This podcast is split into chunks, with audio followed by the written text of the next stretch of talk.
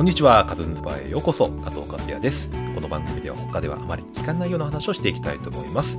さて今回第30回ですね。ゲストは前々回に引き続きイラストレーターの金子南平さんです。よろしくお願いします。何度もすいません。はい、じゃあ今回は狂気というものについてやってきましたけど、その僕も一緒にね映像で携わらせていただきました、免兵というね、活動で、当時女装されて、路上とか、あと室内のいろんなイベントとか、ライブハウスとかね、でライブペイントしたりとか、ライブペインティングしたり、でダンスして、なんか最終的に相撲を取って、で男同士でキスをするっていうね、簡単に言うとそんなような内容だったと思うんですけど、結構それも狂気に満ちてるってたかなと思って、わかんないですけど、いや喜んでもらおうと思ってやってたんですけどね。でも男性とのキスは慣れちゃいますね、見てる人が毎回やってると割とそうコアなリピーターお客様もリピーターが多かったんですかね。支えられたんで僕も結構10回以上見てると思うんですけど、あんなもんって思いますけどねでも男性とキスするとき、最初悲鳴が上がってたんですよ。でこれはいいと思ってキャーってもっとですもっとみたいなそれが何回かやってるとはーって拍手に変わったんですよ。やってくれってなったんでこれは違うなと思ってやっぱりみんな嫌がってもらわないと。でさっき前話したみたいにちょっと記憶に残んないかなみたいな感じが、聞かせたかったんですね。衝撃を与えたかったっていうことですね。でももう今じゃね当たり前の話ですけどね。あれの活動、本業とは別じゃないですか。そうですね。あれね最初は出原さんという方とやってたんですけど、今はちょっと疎遠になってしまったんですけど、その話はまた別の機会にということで、鈴木修さんって方いらっしゃるじゃないですか、あの方なんか対談する機会、出原さんがちょっと、お知り合いという、で免兵っていうのがね、そうですブスの瞳の人ですよね。で路上で1000人集めたら人気者だって言われたんですよ。最初のきっかけはそうです。でじゃあそれはちょっとやってみるか。でもイラストレーターみたいな職業って正直部屋にこもってねラジオずっと聞いて死んでいくんですよ。ラジオ聞きながら絵描いて死んでいくんです。そうです。ひたすら描いてるっていうね。ひたすら描いて死んでいくだけの仕事なんですけど、でもやっぱりこう人の前でそういう絵を描いたりすることって新鮮だったりするんですよね。やっぱこうライブ生の声が聞けるじゃないですか。でねその時に僕が思ったのマイケル・ジャクソンはねマイケル・ジャクソンの話していいですか。どうぞ。そのねちょっとライブペインティングみたいなことをしたりしてた時にやっぱり生の声がわーっと来たりこう一応例えばその何ですか女の子の客さん多かったですし、それもそうですし、こう照明が当たってなんかわーってやってなんかちょっと大騒ぎしてでわーって熱量があるんですよ。でそれをやった後事務所に帰って仕事を一人でまた始めると寒いんですよ。今まで暖かったのがとっても寒い。急にこの部屋は寒すぎるっていうね尾崎豊も言ってましたけど、でもそう本当ねとにかくギャップその知らなければよかったみたいな、この味を知ったからこそ、出るその弊害というか、でマイケル・ジャクソンってそういう世界もっと僕の5億倍ぐらいすごいことになってもっとかな、世界で最たる人ですね。そうですね46億倍ぐらいだったと思うんですよ、そのギャップね。でそれなのにあんなにね、みんなわーって言ってくれたのに途中からマイケル・ジャクソンのことを叩き出したじゃないですか。ひどいことをして叩き出したり、マイケル・ジャクソンはそのなんだ隠遁生活ちょっとどこだっけなサウジネバーランドで、その辺のいろいろあって、どっかに隠れ住んでた時期がサウジとかで住んでたんですか。そうですもうとにかく人目につかないところで、でその時にずっと世間を呪う言葉しか入ってなかったらしいんですよ。怒ってたらしいんです。それでだけど急にそのツアー世界ツアーをやるって言ったじゃないですか、うんうん、で世界ツアーをやるって言った後にチケットがもうすごい売れて、うんうん、でまたあのねわーってなる世界を作っておいて、はい、なくなったじゃないですか、はい、あれはもしかしたら復讐だったような気がするんですよね。あの、うん、俺いやもうこういう風にしたけど結局やんないっていうのが、うん一番のメッセージ。お前ら別れもう俺はん本当かっていうそんな話は誰も言ってないし聞いたこともないです。ペさんの想像ですよね。そうじゃないかそれくらいの片鱗を見た片鱗ですよ。なんかその、はい、俺が見たのはなんだ南平さんもそれに近いものを、まあ、ないいやそんなずうずしいですけどでもね感じたマイケル・ジャクソンの気持ちが少し本当に46分の1だけはあったんです。だからマイケル・ジャクソンはそう思うんじゃないかなと思ってね、うんうん、ギャップが激しいですよね。そのだからステージの立ってる時の自分と部屋で描いてる時の一人で作業してる時のね一切歓声は聞こえてこないし納品してそうですね、まあ、電話相手のクライアントの声だけが、まあ、唯一の反応というかね。そうですね、まあ、そうほぼでそうだから人のでねあと水森アドちゃんっているじゃないですか、はい、ペッペッペッペッペッペッって書いてるあの、はいガラスね、アクリル板のね、はい、あの人はすごい発明だと思って、はいうん、あの一応その舞台でなんか寸劇みたいのをするんですよメンペって、はいはいはいね、なんか変なやり取り、よくわかんないやり取りして、はい、でなんかよくやり取りしてる時はでメンペっていうのはやっぱり人前でなんか絵を描くことを一応前提にして、うんうんうん、あの絵を描くのは楽しいことだぞというか、それを伝えたいみたいな前提があったんで必ず絵は描かなきゃいけないんです。で寸劇フェーとかやってるじゃないですか、はい、人の顔を見ながらね、はい、その前にお客さん立った目の前でこう顔を見ながらやってる時は、はい、反応があっていいんですよ、はい、で途中で絵を描く時にはやっぱり、ね、背中を向けて描くやつも、はいはいはい、そうすると急にシーンとなるんですねお客さんが。そう、うん、でそれと本末転倒じゃないですか。本当は絵を描いてるところを一番メインにしてるのにそうで絵を描いてるのを見るのはなんかこう絵を描いてる時はちゃんとしっかり見なきゃいけないのかなみたいな感じでか飽きてるよくわかんないけど途中からなんかそんな気がしてでこれどうしようと思った時に、はい、水森アドってすごいなと思ったんですよ。アクリル板で顔が見えるじゃないですか。だからライブってみんなギター弾いたり歌歌ったりしてる時ってやっぱ顔見て正面、はいはい、絵描く時やっぱ後ろで描いちゃうから絵はまあ見たいんだけどなんかこう魅力的にならないなっていうのはずっと引っかかってましたよね。その中で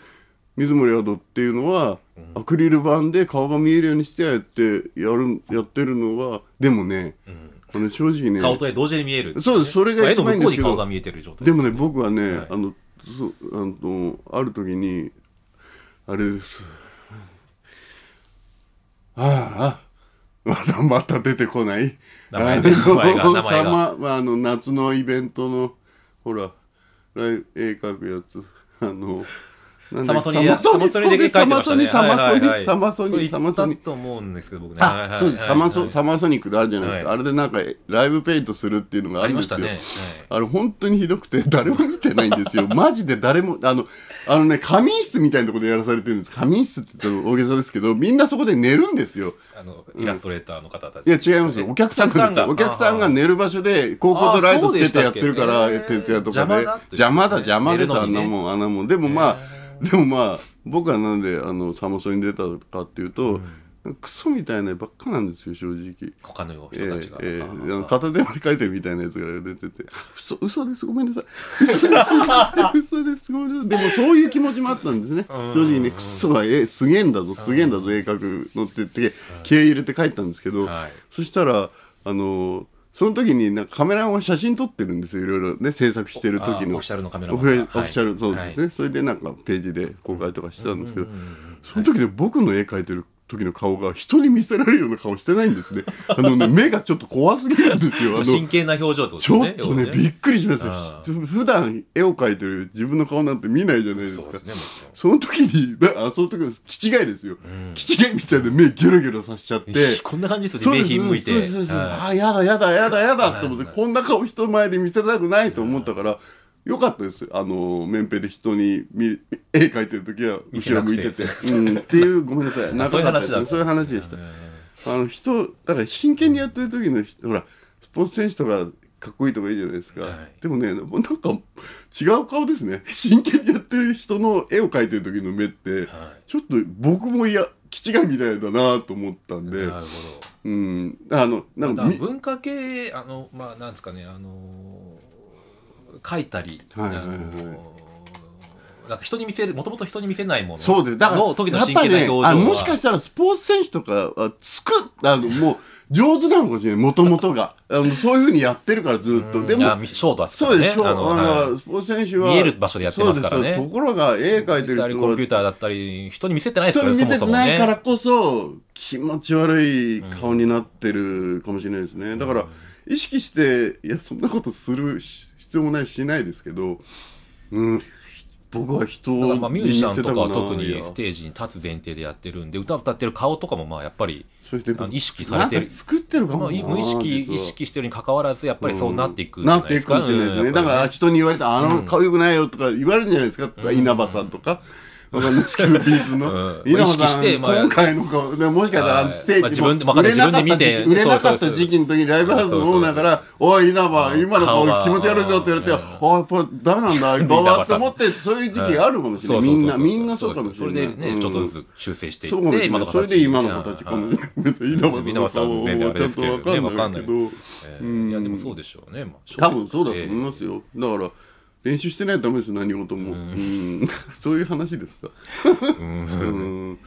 そうですね、うん、そうですねうん僕はだから今回ね最終回で3回やってますけど、はい、何も伝えてないナベさんのことを、僕の話誰にも伝わらない気がしてますけどねいいのかしらうんいや大丈夫だとは思いますけどね残念ですはい終えたいんですか。もう終えたい。もう終えたい。まだ時間ありますけど。もう飽きたかなと思って。もうそんなことないですよ。そうですか。何ですか。そうだ。メンタル女装のね。女装してた時期。いやいいですいいです。もうそこの大丈夫ですよ。よく言いたいことがあるんです。女装の秘密を知ったんです。みんなに知ってほしいです。女装の秘密。女のガードが下がるんです。女のガードが下がるんですよ。女装してる人が接近してもそうです。女装してる人のには女がガードがさ、はい、ガードみんな今ボーイズ&ギャル聞いてくださいボーイズ特に、はい、モテたいボーイはね、はい、女装しなさいって思います、うん、そうすると急に生理不順の話とかされるぞっていうことをね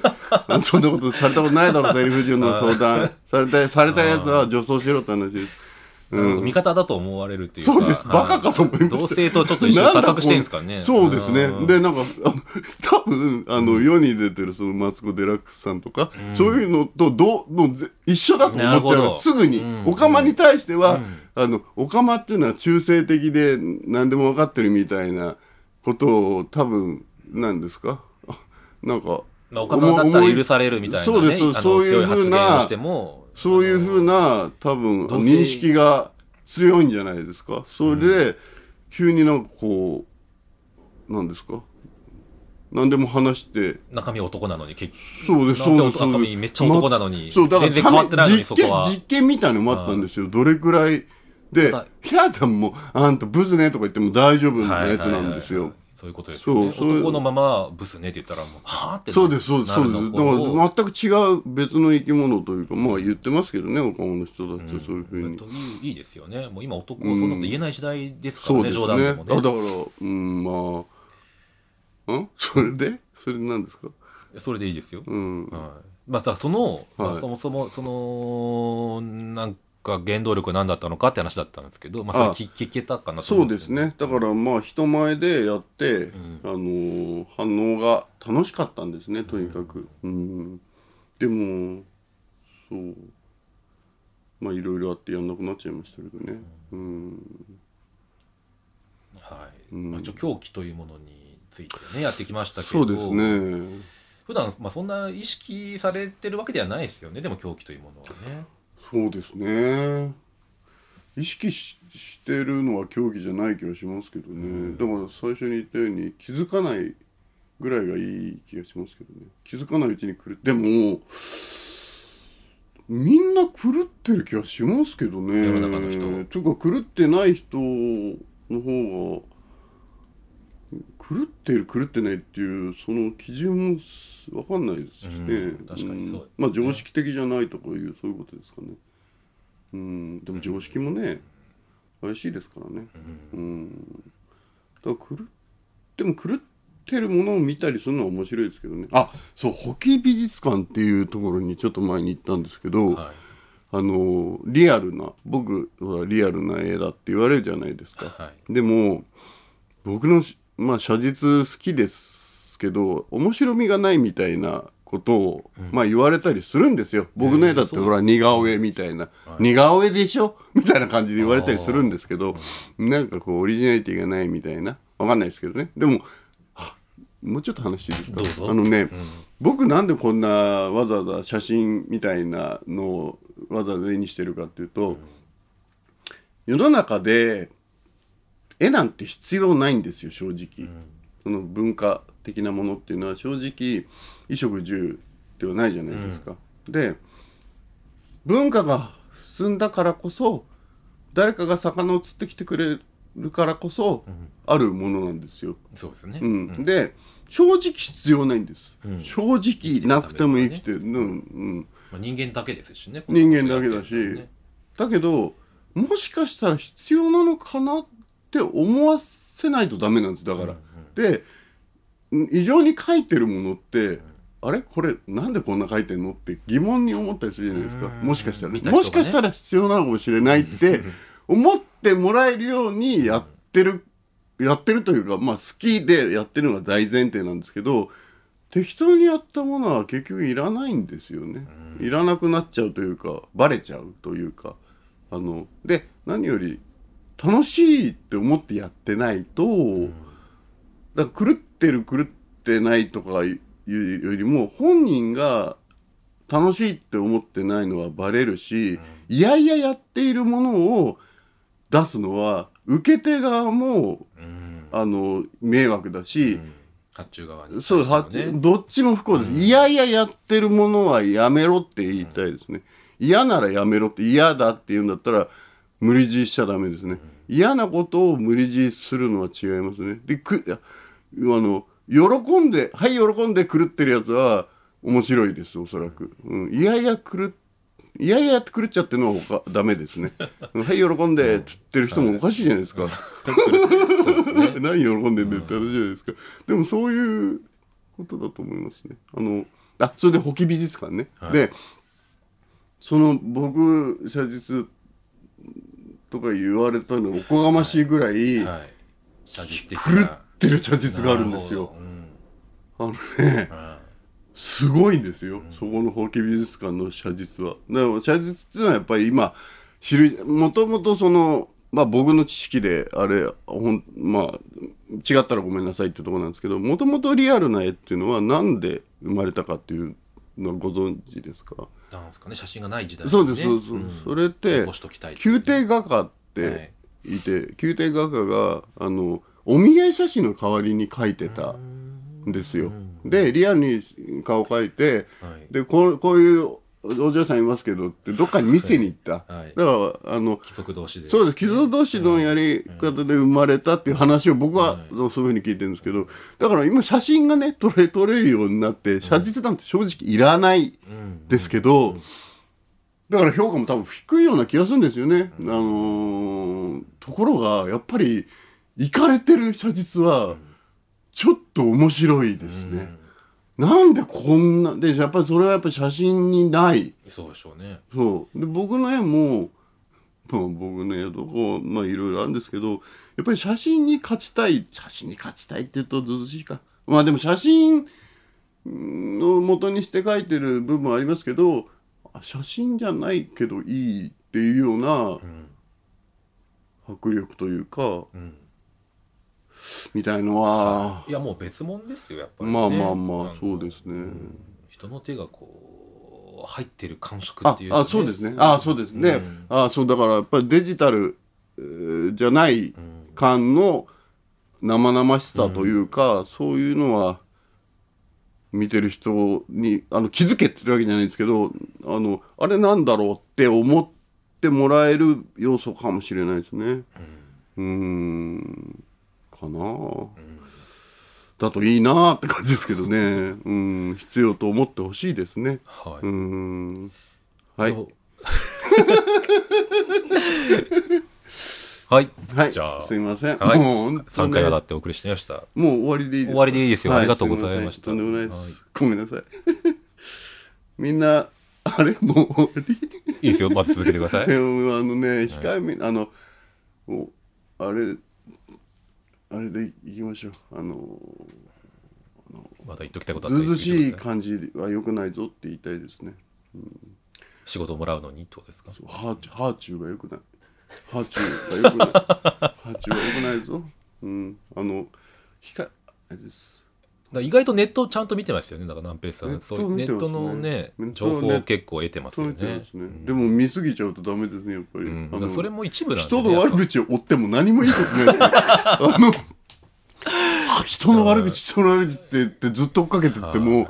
あとは何も残るものがない、時間だけが過ぎてって、そうですよね、それで愕然することはありますね、うん、岡田敏夫の悪口をずっと追っかけ回してて、うん、何もない、ね、何も残らなかった時期があって、その時僕自分のためにツイッターになんか書いたような気がするんですけど、ね、はい、やめた方がいいと、うん、でも面白いんですけど、ね、味が濃いから美味しいんですけどでもよくない、体壊すぞって思いますね、うん、自分のことやった方がいいです。人の悪口探してたら自分のことやった方が全然いいです。そうですね、キリがないんでね、ネットもほどほどにという、うん、もうネットのせいでひどくなってることの方が多いから、今はみんなネットのことね、情報があってますけど、何年か後に